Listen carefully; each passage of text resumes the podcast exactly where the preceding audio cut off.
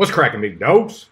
Welcome back to the HQ. Welcome back to the channel. We're doing a little monkey knife fight action. We haven't done in a minute. For those y'all that are new to the channel or new to monkey knife fight, this is the number one place to do some player prop games and bring home la revenue. How do you say revenue in Spanish?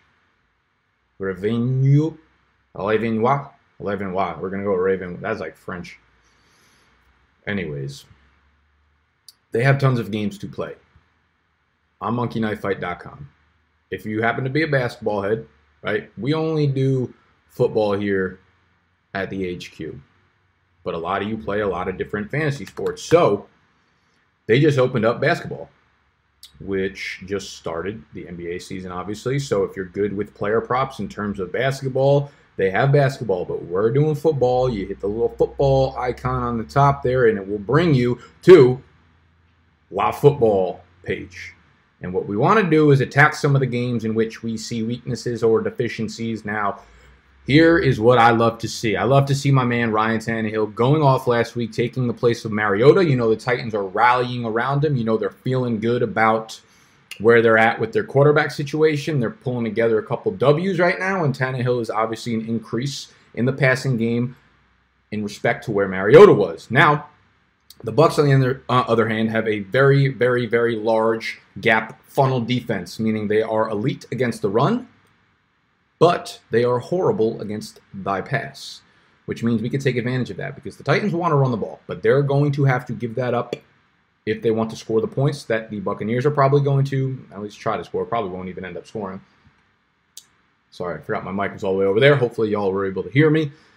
Anywho, the Titans will have to throw the ball a lot, and we love to see them running a ton of two tight end sets, which means it's basically a funnel offense as well in the passing game to their two star wide receivers in AJ Brown and Corey Davis. We like both of those guys, so we're going to mess around and look what kind of challenges they have, and they have all the NFL games. So if you think you see a mismatch on the defense or offense of certain players uh, and those side of things then click on that game. But I like Tampa Bay, I like Tennessee, and they give you a ton of different options to choose from on monkeyknifefight.com. If you head to monkeyknifefight.com and you use the promo code BDGE when you sign up, you can trail my picks, you can fade my picks. I'm just one man. I'm a one man band over here, just throwing out fucking revenue getters. That's what we call my dub picks. The revenue getters. You could you could trail those and you're gonna win some money. You're gonna be able to pay the mortgage after this Use promo code BDGE, and they will give you a 100% deposit match up to $50. So if you're throwing 20, you'll get 20 to play with. You'll have $40, and then you could really, really, really, really bring home Zach Clean. So we're going to check out some of the games they have. Some of them are fantasy point related. Some of them are just statistical related. So with the over-under, you see the different options up top here. It says two of two, which means you have to get both correct. So you have Jameis Winston over 280.5 passing yards, Ryan Tannehill 253.5. So you, you choose either over or under for each of those, and you have to get two of two. For the next one is three of three, but obviously the more you have to get correct, the bigger the prize pool is. So you see 5x here. If you throw 10 bucks, you're going to win 50 if you get it right. So these are fun, right? It says like uh, Jameis Winston or Ryan Tannehill, who has more passing yards, but Tannehill is getting plus 26 and a half. For those y'all that are not gamblers, what that means is at the end of the game, you look at the statistics, and depending on who you picked, if you chose Ryan Tannehill, well, it doesn't matter who you chose, but you look at Ryan Tannehill's passing numbers, you throw 26 and a half extra yards on top of whatever he finished with, and then if he passed Jameis Winston's number after the addition of the 26 and a half, that means you won, assuming you picked Tannehill. If you choose Jameis Winston, then that means he has to have had 27 more passing yards or greater than Tannehill, and you would have won that bet. So I'm not in love with any of these players in particular. I want to find a game in which I can kind of utilize Corey Davis and AJ Brown, maybe even Jonnu Smith if they have it in here. Um, because I don't feel great about Jameis Winston and his passing. Like I do think he'll probably go over around 280 passing yards, but the Tennessee defense is obviously a little tougher than most people uh, give them credit for. I also the Godwin Mike Evans thing. Like obviously Godwin's having a better year, but it seems still like a coin flip on a week to week basis. Like Mike Evans can go off for you know seven one seventy five and two touchdowns any given week. Obviously Godwin's been more consistent doing that, but I don't. I think it's more of a coin flip that way. Uh, Derrick Henry, Ronald Jones. I think Henry will really struggle on the ground in this one. uh, because the Tampa Bay run defense is really, really, really, really, really good. But on the flip side, like I don't trust Ronald Jones to go for more than you know 25 yards on the ground. Who knows? Coming off the bye, they might just start Peyton Barber, give him the first five carries, and all of them end up with like eight carries at the end of the game. So I kind of want to stay away from all those guys. So we can do the touchdown dance. We can do these fantasy challenges, and basically the fantasy challenge. What we want to do is hit 49 and a half, 54 and a half, 61 and a half. You get to choose depending on how much prize money you want to win. And the players have to add up. You can pick any players you want in this game to add up to hit those numbers.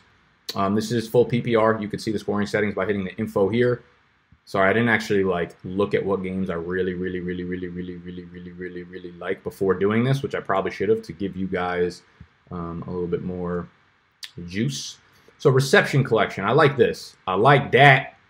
Um, so this is an interesting one because we're just going with straight reception. So you can hit 16 and a half, 17 and a half, 20 and a half. Uh, we're going to go with Chris Godwin, and we're going to go with the two Tennessee receivers. I should probably go with Mike Evans. Actually, we'll go with two Tampa Bay receivers because as much as I like Brown and Corey Davis, uh, if you look at what the pass attempt numbers are probably going to be, it's going to favor Jameis. I think so far this year, let's uh, let's actually you know let's do some search. Jameis Winston, FF today. OJ Howard dealing with a hamstring injury, so that might mean more targets funneled to the wide receivers again. So if you look at Winston, 36, 25, 37, 41, 27, 54. So the majority of the time he's at over 35 pass attempts. When you when you look at the Tennessee offense, majority of the time they're around 25 to 30. So just pure statistics and using pure common sense, the Tampa Bay offense will probably end up passing the ball more. And I, I, feel like one of these guys, either Evans or Godwin's, end up with about eight receptions at the end of the game, one of the two. So the other one just needs to put up like four or five. And then we just need to get some receptions from the Titans. Now, this will be an interesting debate. Corey Davis versus A.J. Brown. Now, Brown actually led the team in, in targets last week with eight of them, but Davis came in with the bigger fantasy day because he got in the end zone. I like Brown. Um, he is my favorite of the two. So we're going to go Godwin, Mike Evans, A.J. Brown for reception collection. They need to combine to go over 16 and a half. So they need 17. If you want to go two extra prize, you can go 17 and a half. So they'd have to hit 18, three extra prize. Or if you go 20 and a half, five extra prize. So I'd probably go with the lowest one just to feel a little bit safer. Ah, fuck it. We're going to go 17 and a half, three extra prize. Throw down 10 bucks. You're going to win 30 plus your 10 back, of course. So we need 18 receptions combined between Godwin, Evans, AJ Brown. Let's lock it down monkeyknifefight.com. Promo code BDGE will get you 100% deposit match. You can go look at all the games. There's a lot of fun ones to play on here, y'all. So go over there, support me as a creator. I love you. Let's win some money. And let's head over to the DFS section of today's video. All right, y'all. Welcome to the DFS portion of today's video. As always, we are joined with Mr. Joe Holka, and we're going to break down position by position our favorite plays for DraftKings uh, this week. What's going on, Joe? I know you had a, an entertaining night last night. You you threw a little money down on Thursday night football. You happened to be at the game. Your girlfriend is a cheerleader for the Vikings, which I just learned last night. Last night's conversation was, was pretty fun. I like uh, 12 beer deep Joe a little bit. Yeah, uh, went to the game last night. Had some showdown going, basically break even, which uh, feels like a win after uh, kind of what transpired in that game. But yeah, man, I don't talk about uh, my girl a ton. Comes off as kind of douchey, but uh, yeah, mm. she's she's uh, not as cool as you think. Trust me. okay, we'll take your word for it, I guess. I also want to go on the record and say that this stuff, Lacroix or whatever, the stuff that's been very popular, is terrible. I hate sparkling water, seltzer, whatever you would consider this. Um, so do not judge me for having this. I just I have a, a, knack to be drinking something during all of my videos. I need to have something in hand, which I usually, as I mentioned to you before, get yelled at. So please don't yell at us for drinking. He obviously needs to stay hydrated after uh, last I need night. The, need the coffee right now. I need it bad. Yeah, that's like an extra, extra, extra large. It's that's pretty much me every morning. I respect yeah, that. Pretty much. You ready to talk quarterbacks? Let's do it, man. Yeah, so it's a it's an interesting week at quarterback. Like I'm sure most of you guys have been kind of following along throughout the year, and um, I put a lot of emphasis on just trying to target these guys that do have a, a little bit of a, a rushing floor. Um, we talked about Josh Allen last week. Probably got um, a little bit bailed out with John Brown and just not getting a ton of targets there, but he did get deep for one, which was good. Um, but Josh Allen didn't throw a ton of passes in that game. That's that's always the concern with those larger spread situations as well. Uh, this week against Philly, um, it is going to be a little bit tighter. I think that it could be back and forth a little bit. So I think Josh Allen is back in play for sure. Um, kind of at the top, the guy that I'm looking at though is just going all the way up to Sean Watson against Oakland. Um, we saw what Green Bay just did against this team, but uh, we also know that it's a team that can be beat deep. So I'm sure we'll talk about Kenny Stills in a bit. Uh, no Will Fuller, uh, but I still think Deshaun Watson uh, squarely in play against Oakland. Um, really, every metric that I'm looking at it is kind of just uh, popping as a, a green type of scenario for for Deshaun Watson. I think, so I think he's in a great spot. Um, if you did want to kind of pivot in that same price range all the way up top, I think Russell Wilson again back on top of uh, kind of my model here for a lot of the same reasons as Deshaun Watson. I do think there's a little bit more um, kind of risk involved with Russell Wilson and almost any slate just because they could go run heavy at any moment uh, with Chris Carson. Obviously, we know Atlanta has been a team that can be beat uh, pretty much wherever you want. Uh, but I do like that game for plays and pace. So if you're paying all the way up, I think those are interesting. Uh, the guy I kind of want to get your take on, though, is Ryan Tannehill. So on DraftKings in particular, he's at 5,100. Uh, we know this Tampa Bay team um, funnels towards the pass consistently. Uh, Tannehill should give us a little bit on the ground as well. I, I mean, I don't love kind of the um, the outside metrics for Tannehill. I don't think he's super talented, yards per attempt, that sort of stuff. Uh, doesn't look great. Um, so what, what do you think about Tannehill this week against Tampa Bay? Yeah, when I started looking at the quarterback position, I was I was interested to hear your take because there are guys at every level of the pricing section that I think fit in the lineup. And yep. you know, normally you're not a guy that pays up for quarterback, but when you have two mobile quarterbacks that aren't crazy crazy expensive expensive with Russ and uh, Deshaun, mobile going against two really really really weak defenses that are better against the run than they are against the pass. It opens up a lot for them, so they actually might be worth the investment on them. And you know, I'm looking at Kyler in the middle. I even like Stafford in the middle, coming off his big game. No Kerryon Johnson. You might have to throw yep. the ball a little bit more. And then I get down to the bottom section, and I see Ryan Tannehill at 5100, and uh, I'm I'm a fan of him this week. I think that um, I'm I'm not going to go crazy because we all know what Tannehill is. He he is Marcus Mariota in a sense. That's coming off a big week, one of his better passing performances, but he gives you a much high, higher ceiling, in my opinion, than Mariota, and a, and a better passing floor. I think because there are so many games that Mariota finishes with like I don't know 130, 170 passing yards. Where I think in this game, you kind of said it perfectly. They'll be going against Tampa Bay, which is absolutely a funnel defense, right? They're they're a team that's very, very, very good against the run, but horrible against the pass. So you know Tennessee's a team where all they want to do is run the ball. My my concern is that they're going to continue to do that because we've had plenty of games where Derrick Henry has gone 17 for 45 or whatever. So it tells you they're not going to be shifting away. But I do think just hearing all the players from Tennessee's locker room, they're like, you know, we felt a different air of confidence. We felt like we were going to go out there, score points, and win this game. I think that like we we saw a really quick connection between him, AJ Brown, Corey Davis, um, and this is going to be a situation where they're not going to wait. I know they don't throw the ball very often, and even last game he didn't get over 30 pass attempts. I don't think.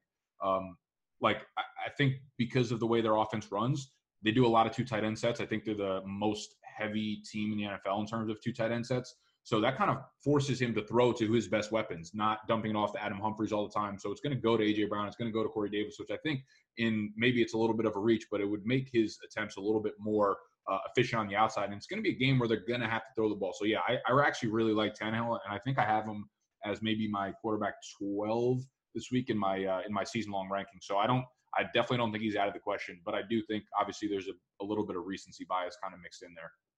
Yeah, I think we've been kind of like this year, we, we've been kind of spoiled by paying up for some of these guys that have been getting there. But typically on DraftKings, it is a position where you do want to historically kind of pay down and, and pay up at other positions. We haven't had um, as much I feel like to pay up for at certain positions the last couple weeks. So it, it, made sense to get up to some of these guys in the mid 6K range. So uh, I think Tannehill will draw some ownership, especially in cash games. One thing that I do like quite a bit, um, I'm almost always looking at quarterbacks that some of them do really well under pressure, right? Like someone like Deshaun Watson has historically done really well while under pressure.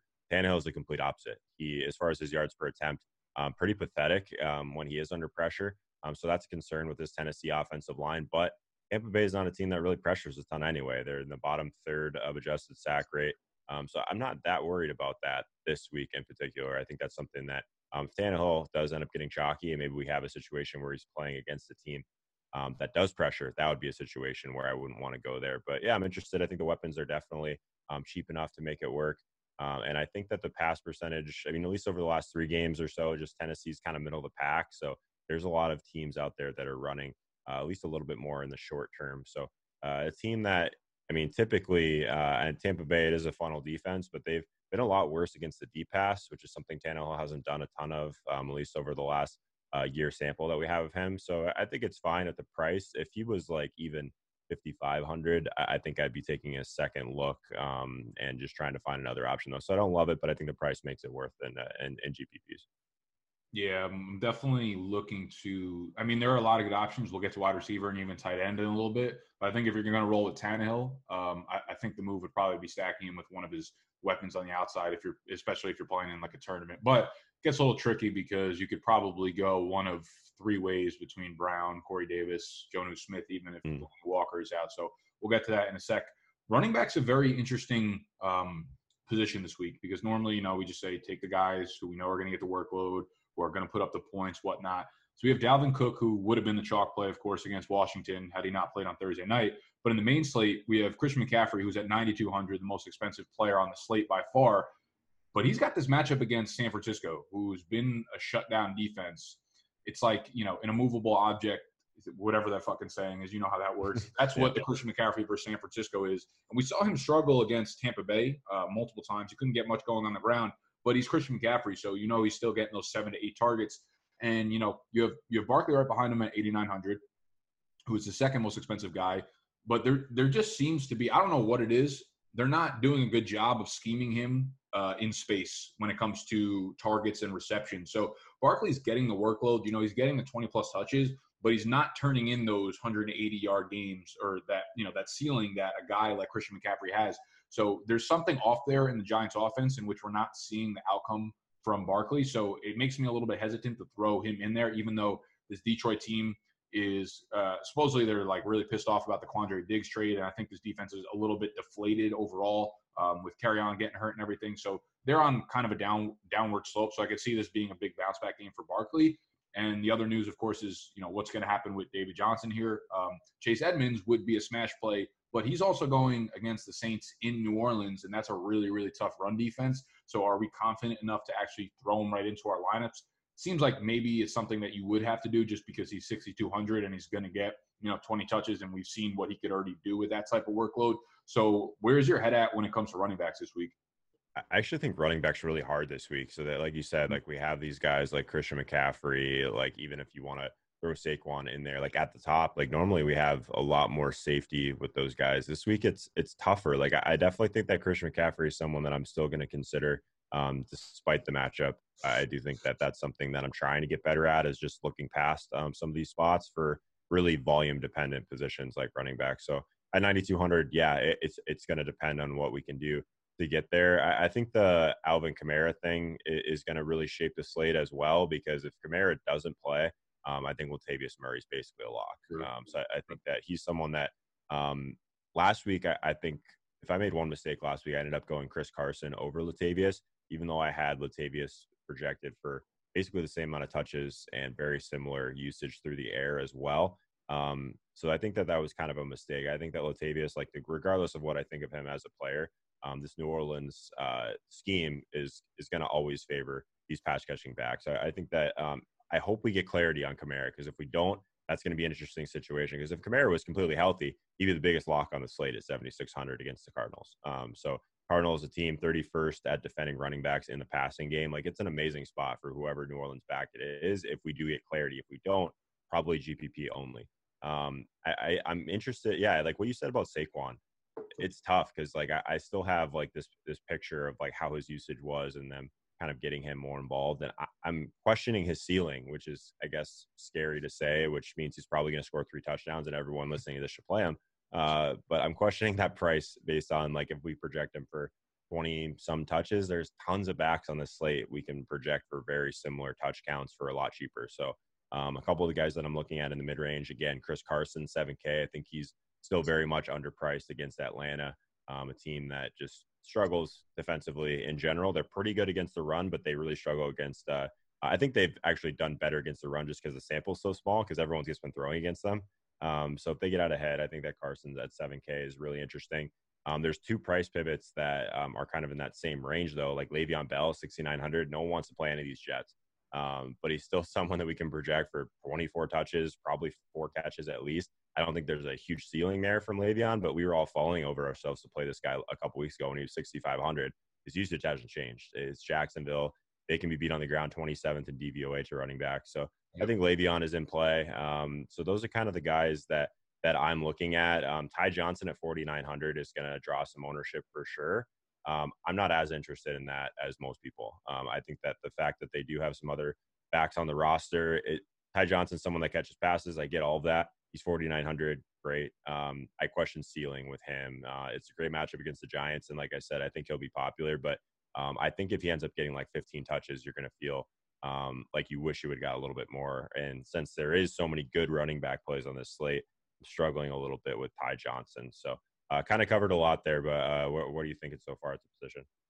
Uh, I agree with a lot of what you said. I think I know this is very contrary to what you know your normal strategy would be, but I actually really like Austin Ekeler this week. Uh, I, I, think it's because one, people, you know, Chicago's defense uh, eh, against the run as well, especially without Akiem Hicks, um, has not been that stellar. Obviously, Ekeler's not the guy who's going to be running it up the middle too much, but Keenan Allen is the big like wild wild card here because he injured his hamstring. I believe it was yesterday, maybe two days ago. Hasn't practiced since. If Keenan Allen's out, this seems like a spot where they're going to need to use Ekeler in the slot a lot. And we've already seen how much damage he could do through the air. He's on pace for like 1,100 receiving yards and 110 receptions. Obviously, that's bloated a little bit by his early season production without Melvin Gordon. But we've seen him have a few monster receiving games with Melvin Gordon back there.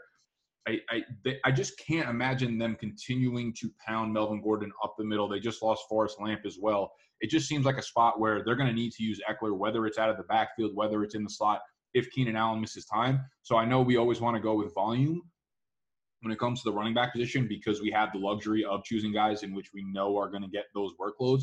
But I'm I'm kind of a fan of Ekeler this week as maybe a little bit of a pivot play because I think he's in for uh, a really big receiving workload. What are you What are your thoughts on Ekeler? Yeah, so I think he's he's in play for GPPs for all the reasons that you stated. I, I would prefer you get this on a lot of slates. You get these Chargers uh, in the afternoon, and he makes an amazing pivot at that point if your team's behind.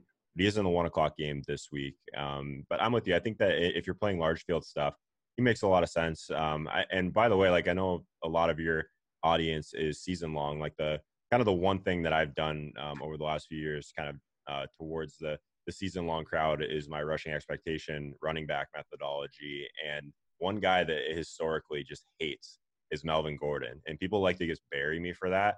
But we talk about how important volume is. Like, I, I realistically don't think that Melvin Gordon's very good at football. I haven't thought that for like three years. Um, so I love Austin Ekeler in the complete different, like, same scenario, like kind of what the methodology does is it looks at um, how these running backs should be doing relative to how good or how poor their offensive line is. It is some efficiency baked into there, but it's it's a sample of over 10 years of data.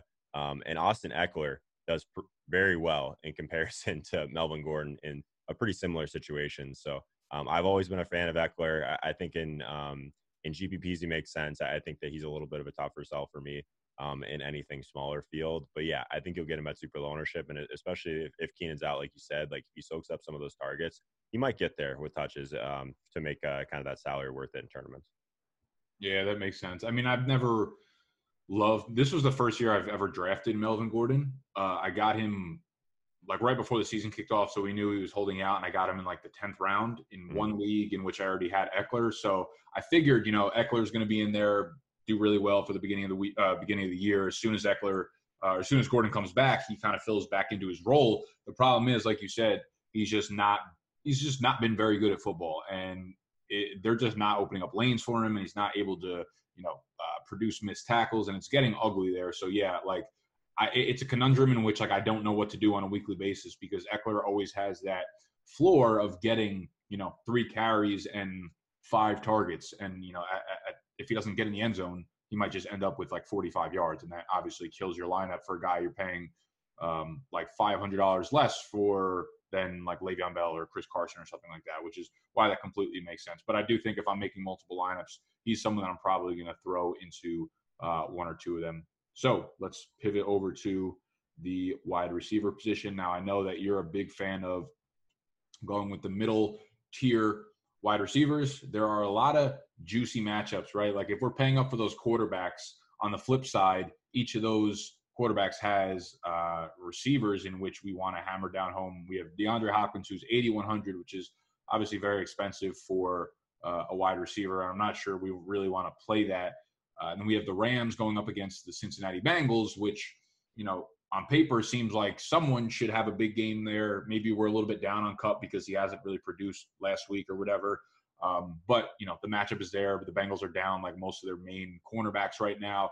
But it, it's just so hard to trust Jared Goff and um, and those Rams receivers at this point because uh, you know every every week it just seems like they're going five for 70 or whatever and that's also not what you want in your lineup if you're paying up. But it seems like there are a lot of other good plays. Like you mentioned kenny stills as uh, wide receiver two there now with will fuller out.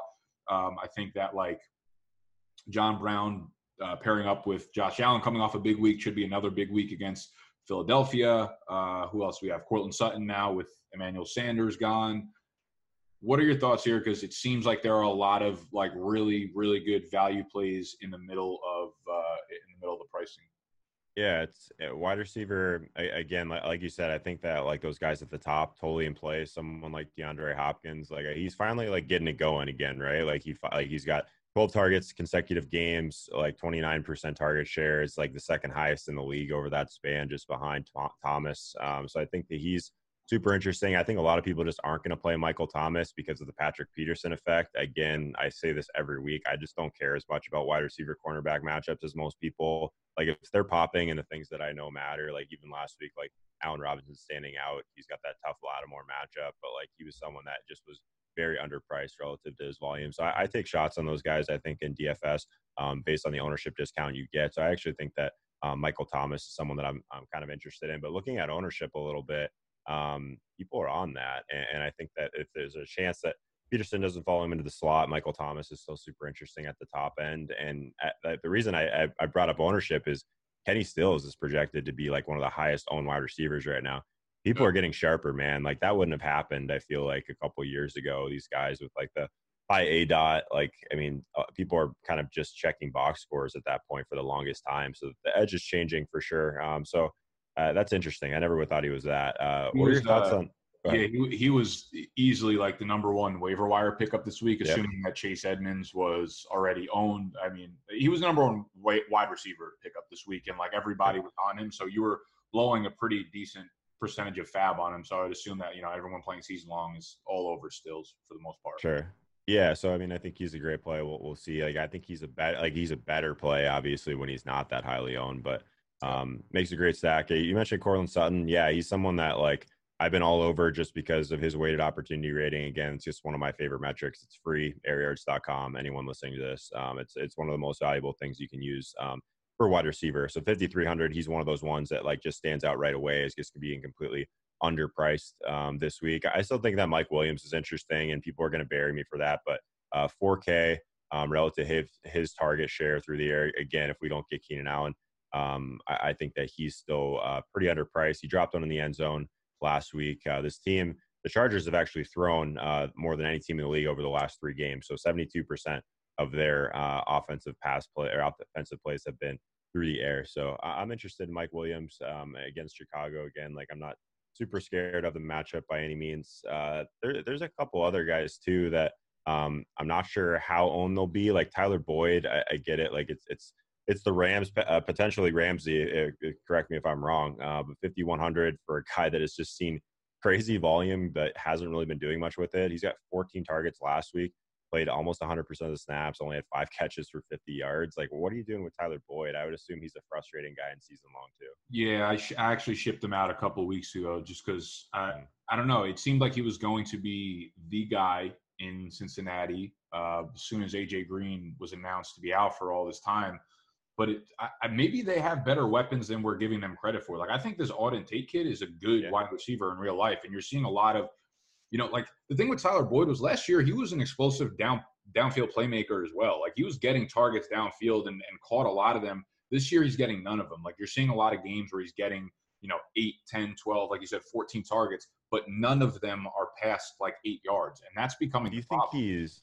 you think he's one of those guys that like needs that alpha? Like he, he- he's maybe just can't carry his weight as a number one. I've heard a couple people mention that, and I'm not really sure if I'm there yet. 'cause I, I like Tyler Boyd quite a bit. Um, so I think he's, uh, you know, there was a lot of talk the offseason with the new head coach coming over, you know, coming over from the Rams or whatever, and that Boyd was going to be used like, um, I don't know, like what they say, either either Kupp or Woods or whatever. But none of those guys really get the downfield shots. Like I would like to see Boyd used as a guy who is moving all over the field, like not just a safety guy over the middle. So I think Boyd's a very good player. I I don't think he needs an alpha in order to succeed. I just think he needs to be given the opportunity to run different types of routes. The problem with fantasy is like it's not up to us, and that's probably not, you know we already have a ha- an entire half of the season pretty much as a sample size, and that's just not going to happen. So they can keep throwing it to him ten times a game, but if the aDOT is like five or six yards down the field, not really going to turn into something. So Boyd has been someone that's not really. Um, I had him in one league and I shipped him off. So like I'm I'm I'm not really looking to, to play him to be honest.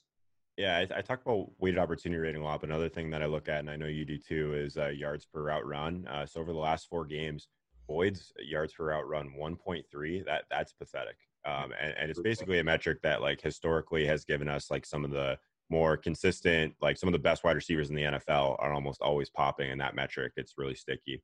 Um, that's a terrible number for for a wide receiver. Even You at also yeah, sorry to cut you off, but you also mentioned that you know you don't really look at the cornerback wide receiver matchups. I do check the the chart that PFF puts up every week Yep. just to see who they expect to be shadowed, and they actually have Jalen Ramsey shadowing Tyler Boyd this week.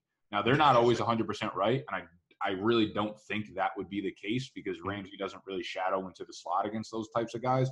But I just think that's uh, interesting to note. So if he gets a lot of Jalen Ramsey, obviously that's uh, a little bit of a downgrade if you're looking for something that maybe is like a tiebreaker between him and you know even DK Metcalf uh, against Atlanta in that same price range. So I think it's another interesting play. Seems like we bring him up like almost every week because they have a lot of good matchups and he can't Mm-hmm. produce, but he's leading the NFL in end zone targets and red zone targets. No Will Dissly. We finally saw him get nine targets last game. Um, I'm interested to see if this passing offense is actually going to regress. Obviously, it's a one game sample size of Russell Wilson kind of not being superhuman. Mhm. But if they actually regress without Will Dissly there, because he was like a really, really big part of that offense and he became a safety valve for them. And I don't know if they had that over the middle guy for Russell Wilson to kind of depend on to catch all those balls when he's in trouble. Yeah, I think the best way to kind of quantify like he was useful, right? Like he's something that like really helped them, like uh, like from a real football perspective, like not even just fantasy. So like um, getting Tyler Lockett um, some better looks. I mean, just because they had to kind of respect the middle of the field a little bit more. So I'm with you, man. I, I don't play Tyler Lockett in DFS just because I I'm not going to chase that ceiling game for him. He almost always feels like he's on like overpriced to me. Um, so like I'm always just going to be the guy that just takes a flyer on on Metcalf if I am going to kind of attack that uh that passing game. But I mean, it is a great spot. Um, I think that Russ is is super interesting. Like Russ is one of those guys too that like, and, and just to kind of circle back to like uh quickly quarterback, just because um maybe we didn't talk about Russ enough. Like he's someone that um yards per attempt, like any type of metric like that, like he is just smashing. And like this since this uh, this spot for him is is great. Um, someone too, and um, I don't typically play these guys, but like last week we talked about about Goff and what a great spot it was for Goff. I, I think it's a similar spot for Stafford this week too against the Giants. I, I like Stafford quite a bit. If you do want to go the route of a guy that that doesn't rush a ton, um, like you compare him with you compare him with Marvin Jones, fine, but I think people are going to be chasing that uh, that monster game, obviously from Week Seven. Kenny Golladay still stands out to me as like one of the better values, uh, kind of in the mid range. Like th- this team, like uh, just Golladay in particular, he's still leading the team in targets. His average depth of target is is pretty uh, incredible too, like 14 yards downfield. So I think that um, this Giants defense, like they're they're the fourth worst at allowing completions for passes that are 15 or more yards downfield. So I, I think that actually Stafford has a ton of upside this week. Um, so from like a tournament perspective, like stacking him with with Golladay is something that I'm I'm actually really considering if I end up throwing him in some large field. Yeah, I like that because I mean we knew that Marvin Jones was due for one of these games. Like he'll have one or two of these every single season. Yep. I mean, I think people like see these and then they're like, okay, it's Marvin Jones over Kenny Golladay again. But like, look at the first seven weeks of the season. It was Golladay, and he's going to be the guy still continuing to move forward. So I like that Golladay call. Let me ask you, going back to Ryan Tannehill and the Titans, mm-hmm. who do you like more, Davis or AJ Brown? Just to, first of all, just in like a football sense, because I love AJ Brown as a prospect. I think I think he is like on such a good trajectory uh, as long as like they can get a stable quarterback there, uh, as well as like DFS for this week. Yeah, like so I think I have some biases away from Corey Davis just because how often he was like kind of popping in, in some of the, like the air yard stuff for like it seems like two seasons and he just like never got there, like always underperformed relative to like his volume. Um, so I, I think if I had to go, I mean, the ceiling's definitely AJ Brown, I think, and I don't know if it's really that close. Um, they definitely had a little bit of chemistry there. I agree with you that he's uh, a good prospect as well. He only played about half the snaps, a little over half the snaps last week, which I guess is a little bit concerning, but still saw eight targets. Um, I mean, he's seen uh, at least one uh, red zone target in back-to-back games. So I, I think that um, Tannehill. I mean, if they have some sort of chemistry, I think he's the guy that that people will be on. But um, both of these guys are priced at a spot where I think it still makes a ton of sense. Humphrey's that guy that's just super safe underneath. Those guys aren't as valuable in DFS anymore, to be completely honest. It used to be okay to just like play these wide receivers that were 3500 to 4k just to get savings and just move on with your 10 points but you're you're going to get buried in GPPs that way because people are taking more chances and they're taking more chances and in smarter ways than they ever have. So you got to build an upside uh, so i think it's aj brown for me. What do you think? Yeah i'm with you on aj brown. I just think like well first of all corey davis got the touchdown so that's the only reason why he's even being considered in this duo like if that went towards aj brown he would have probably been the top waiver wire pickup this week along with kenny stills I just like you said, he played on over maybe 50% of the snaps, but that's been increasing throughout the year. And I think over the last like four weeks, he's been around. Um, I didn't realize he was that low last week, but he's been around the 60, 65, 70 ish percent mark. And the fact that he played that few of snaps and still commanded, I believe it was like a 28% target share, it was eight of the 29 uh, pass attempts that Tannehill threw. So obviously he's there and he's getting a lot of long shots downfield. And I think he will be that go-to guy when Tannehill takes some shots and he will because he's going against the Tampa Bay um, Tampa Bay defense. So I'm all in on AJ Brown in every form of fantasy football this year. I also like their tight end Jonnu Smith. He's a super super athletic guy. Had his best game of the season last week, which was not crazy good. It was three for 64. But Delanie Walker came into the game with an ankle issue, ended up leaving really early, which you know opened the gates for Jonnu Smith to actually, you know, run a few more routes. This was the first game all season. He's actually played more snaps than Delanie Walker in like four of seven games, I think. But this was the first time he actually ran more routes than Walker did because he left, of course. Uh, but if he's out and he hasn't been practicing at all this week, that opens up a spot where he's going against Tampa Bay, who's allowed the second most fantasy points to the tight end position. So if you're really looking to pay down at tight end, where I don't even know where he is, he's probably at he's 2900 I think the last I looked. Let me look, make sure. I'm scrolling through. I don't see him, but yeah, I'd imagine he's around the three thousand dollar mark, if not even lower than that. Um, Twenty eight hundred. Yep. Twenty eight. Yeah. Okay, that makes sense. Uh, a few other guys make sense at the tight end position. I don't want any part of Kittle, who's the most expensive, who will probably be checked down by Luke Kuechly more often than not. Darren Waller, like I don't, I, I can't see how you don't get him into your lineup in in some some way or another. Just given that they have no one else to throw to, and this is going to be a game where both sides are going to have to throw the ball a ton. Depends on if Tyrell Williams is out. If Tyrell Williams is out again, Darren Waller is going to see another double-digit number of targets. Austin Hooper uh, becomes super interesting now with Mohamed Sanu out of the way, playing against Seattle, who has been super, super, super friendly against the tight end position. Um, and also Hunter Henry. Chicago hasn't been good against the tight end position. And like I said, if Keenan Allen is out, it's going to be Hunter Henry and Austin Ekeler getting tons and tons of targets. So for me, it looks like I'm going to be either paying all the way up for one of those top guys or looking down at, at Jonnu Smith. What about you? Yeah, I like Jonnu Smith quite a bit. It's a guy that I've played in preseason DFS just because of how uh, like kind of t- talented an athlete he's, or at least a kind of a SPARQ freak, if I'm remembering correctly. So I think he's interesting, especially if you're rolling out Tannehill.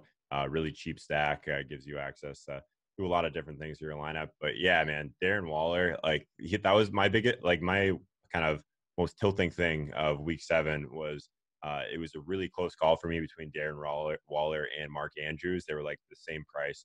Um, Andrews just drops one in the end zone, like has just a terrible game, and then Waller Bro, he dropped like completely nuts. He, he dropped like seven passes last game. It did. That was so like when I feel like when something's that close and like their projection was basically the same as well, and you just make the wrong decision and get just buried on the other side of it. There's like not a lot of worse feelings in DFS. So uh, yeah, I mean the same reason that Waller was a great play last week, he's a great play this week. Tyrell uh, still seems like he's going to be out. Like the target share there is is just massive. Like he's he's running deeper routes as well. So for a tight end, a little bit more upside um, than some of these other guys. So yeah, I think that he's he's the clear uh, chalk option. I think this week, even at 5900. Um, so I'm in on that. Um, another guy, and I want to roll this uh, kind of by you at the cheap end. I agree that I think Jonnu's the guy I prefer. Um, I've heard a lot of people talking about uh, Dallas Goedert this week because uh, he's all the way down close to min price as well. Um, has had a role in this offense for sure. So what do you think about him all the way down the bottom? Uh, I, I think it's I I'm not on board. I, I probably thin. I yeah, I still think it's getting a little bit too cute. I think people want it to happen more than it's really going to happen. And he scored a couple touchdowns, but at the same time, it's like if you looked at it objectively, are you, do you really want a guy who's playing on 55 or 60 percent of the the snaps? You know what I mean? Yeah. Like we all like the talent, and we all like the fact that he's getting a little bit more opportunity. But compared to the other tight ends that you're going to have in your lineup, I just I just think like anytime we get excited about a guy who's really only playing 50 to 60 percent of the snaps, he's just going to let us down. Like that's normal yep. par for the course. I feel the same way about him because he, he, my first instinct is like, wow, people like are on him kind of out of nowhere a little bit. Um, but then I saw the touchdowns and whatnot. Uh, there's actually a, a, couple of guys I feel like that are down there that are in play. Cameron Brate, if, if OJ Howard doesn't play, 2,700. He's been ruled Tennessee. out. Yeah, he's been ruled out. Oh yes, I mean I think that's that's an interesting one. Um, all the way down there, he's twenty seven hundred. So like there's like more options. I feel like at tight end to pay down for. So like so we don't ha- always have weeks like this. Sometimes it's like Noah Fant, he's like running routes, but it's like he's a he's a good athlete, but it just feels so thin. We got a couple guys down there. I think that that makes sense. So um, at that point, if most people are just going to go to Darren Waller, um, I'm probably going to try and pay down and see what I can do at running back with all those great running back plays we talked. Yeah, I agree. Also, just one more name to throw out there, depending on uh, whether or not Jared Cook plays. They're playing against the Cardinals, and Josh Hill had a decent game last week. I believe he was like three for 43 and a touchdown. Arizona obviously is the friendliest team to tight ends in fantasy, so I think Josh Hill makes a little bit of sense uh, down there at around 32, um, 3,200. Just another name to kind of throw out there if you are looking to kind of diversify your lineups. Let's move over to defense. We haven't had uh, Patriots in a while, huh? This at least on a main slate for me. So this is like terrifying because I've just been like not playing these guys and getting just buried. But what do you think about it so far? Uh, I don't know. I I mean so they're the most they're the most expensive on the slate. It's really hard to fade them up to this point. But I saw uh, someone had a great tweet today showing that the quarterbacks that um, what's his face that that the Patriots defense has played so far, and he just listed off like eight scrubs, and then the next six or seven quarterbacks they face. I don't really know where Baker even stands right now in terms of like you're not really scared to play him whatsoever, especially not that Cleveland offensive line. So they'll probably get a lot of pressure. I'm very intrigued in this matchup. I think that like you know maybe I'm wrong here, but Cleveland is just seems like one of those teams where, you know, any given week you might get their best game, right? And they're capable of putting up those 30 points and Baker, you know, using that raw talent that we know he has kind of bottled up and letting that come out to surface. But like I, I don't know. I, I don't think I would pay up for the Patriots just because it's the first I don't want to say legitimate offense they've played because the Browns aren't really, but they have a lot of star power on their offense, and I think that gives them the capability of kind of going off uh, any given week, you know?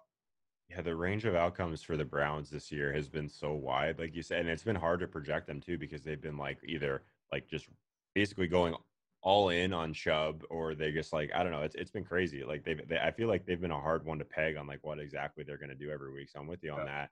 That said, though, I mean the Browns like one of the highest adjusted sack rates in the entire league. Like no quarterback has a higher interception rate than Baker right now. Um, I don't know. I, I typically don't pay up. I, I mean, in tournaments, I think that if you really wanted to, I think that they're they're probably okay. Um, I, I, think if you wanted to move down uh, to the Jaguars um, against this Jets team, um, just what what Sam Darnold just put on display, like I'm sure that uh, the Jaguars are going to be owned. But uh, just talking about uh, interception rate, second highest um, among starters, at least second highest adjusted sack rate in the league from the Jets O line too. So um, I definitely think that um, just targeting home favorites is something that if you really just want to get simple about it, Jacksonville favored by six points at home. So I, th- I think that they're they're probably okay as well. I think that um, New England's going to be pretty chalky even at that price. Um, I have a little bit of interest in uh, Tennessee against Tampa Bay and Jameis. Uh, they're only 3,200, so I think that they're they're in play for sure. Um, it's kind of a tougher week at defense for me. I don't think there's like a clear standout option, which scares me even more because of the Patriots all the way up there. What do you think about Detroit um, playing against the Giants? They are at home. Uh, I think this is a game that's quietly going to feature a lot of passing, and Daniel Jones has been extremely turnover uh, friendly to defenses over the recent weeks. So Detroit's, I mean, they're a sneaky good defense, but like I said, they got rid of Quandre Diggs, and a lot of people are not happy about that in the locker room. I still think that they have the um, chance to put a lot of pressure on on you know Daniel Jones and really kind of rile him up because we've seen him go very very much downhill after that first game. Yeah, I guess my concern would be just like on the slate, like Detroit's got the lowest pressure rate um, in general. I, I, know that this Giants offensive line hasn't been great. It is Daniel Jones, like you said. Um, so I, I, typically try and target these defensive lines that are at least pressuring a little bit more. Um, so I think that like on the whole kind of other end of the spectrum, one of the ones that I think is kind of interesting is Philly. Like say what you want about Philly's defense, but they have been getting pressure. Um, Josh Allen will take sacks, so he's not scared to push it downfield. So I, I think that Philly um, will kind of draw a little bit of interest. Again, New Orleans is a team that I'm almost always interested because they pressure a ton um, against Kyler, another guy that'll take sacks. Um, there's going to be a, a, decent amount of plays um, in, con- in, comparison to most of these these Saints games. So I think I have some interest there. Um, Patriots again, like one of the, the, top pressure teams. I'm just trying to kind of go down the list here of the ones that I think uh, make some sense. I wish we would have a better. I think at some point we're going to be targeting Ryan Tannehill though, just because how much he struggled um, with pressure. I just don't know if it's this week. So yeah, tougher week at defense. I think. Yeah, a little, a little, uh, a little tough of a slate there for defense. I I'm a huge fan of Houston this week as well as Indy in season long because you know just typically playing at home, they're favorites. They should dominate, and uh, both of the offenses that they're playing against are very one dimensional. So I think that usually ends up getting you double digit points or so. I know they're not typically great plays in terms of uh, DFS because it's going to be more of a, a lower over under total, but I like those plays as well. Uh, I think that's all we got for today. That was a good episode. We hit you with the quarterback, running back, five receiver, tight end, defense, everything we had in store for y'all. So if you enjoyed the video, make sure you smash that thumbs up. Subscribe to the channel if you are new. We will be back next Saturday. As always, make sure you are following Joe on all of the social medias. I will link that down in the description as always. And uh, Joe, thank you for joining us, my man. Good stuff, man. Thanks for having me. This is always one of the more fun shows to do this week or during the week. So I uh, appreciate you having me, my friend.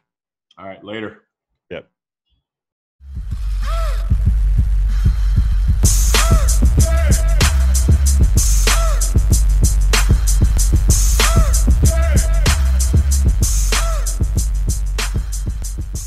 You know how to book flights and hotels. All you're missing is a tool to plan the travel experiences you'll have once you arrive. That's why you need Viator. Book guided tours, excursions, and more in one place. There are over 300,000 travel experiences to choose from, so you can find something for everyone. And Viator offers free cancellation and 24 7 customer support for worry free travel. Download the Viator app now and use code Viator10 for 10% off your first booking in the app. Find travel experiences for you. Do more with Viator. Support for this podcast and the following message come from Corient Corient provides wealth management services centered around you. They focus on exceeding your expectations and simplifying your life. Corient has been helping high achievers just like you enjoy their lives more fully, preserve their wealth, and provide for the people, causes, and communities they care about. As one of the largest integrated fee only registered investment advisors in the U.S., Corient has deeply experienced teams in 23 strategic locations. Corient has extensive knowledge spanning the full spectrum of planning planning, investing, lending, and money management disciplines. Leverage Corient's exclusive network of experts to craft custom solutions designed to help you reach your financial goals, no matter how complex they may be. Real wealth requires real solutions. For more information, connect with a wealth advisor today at corient.com. That's C O R I E N T.com. Corient.com.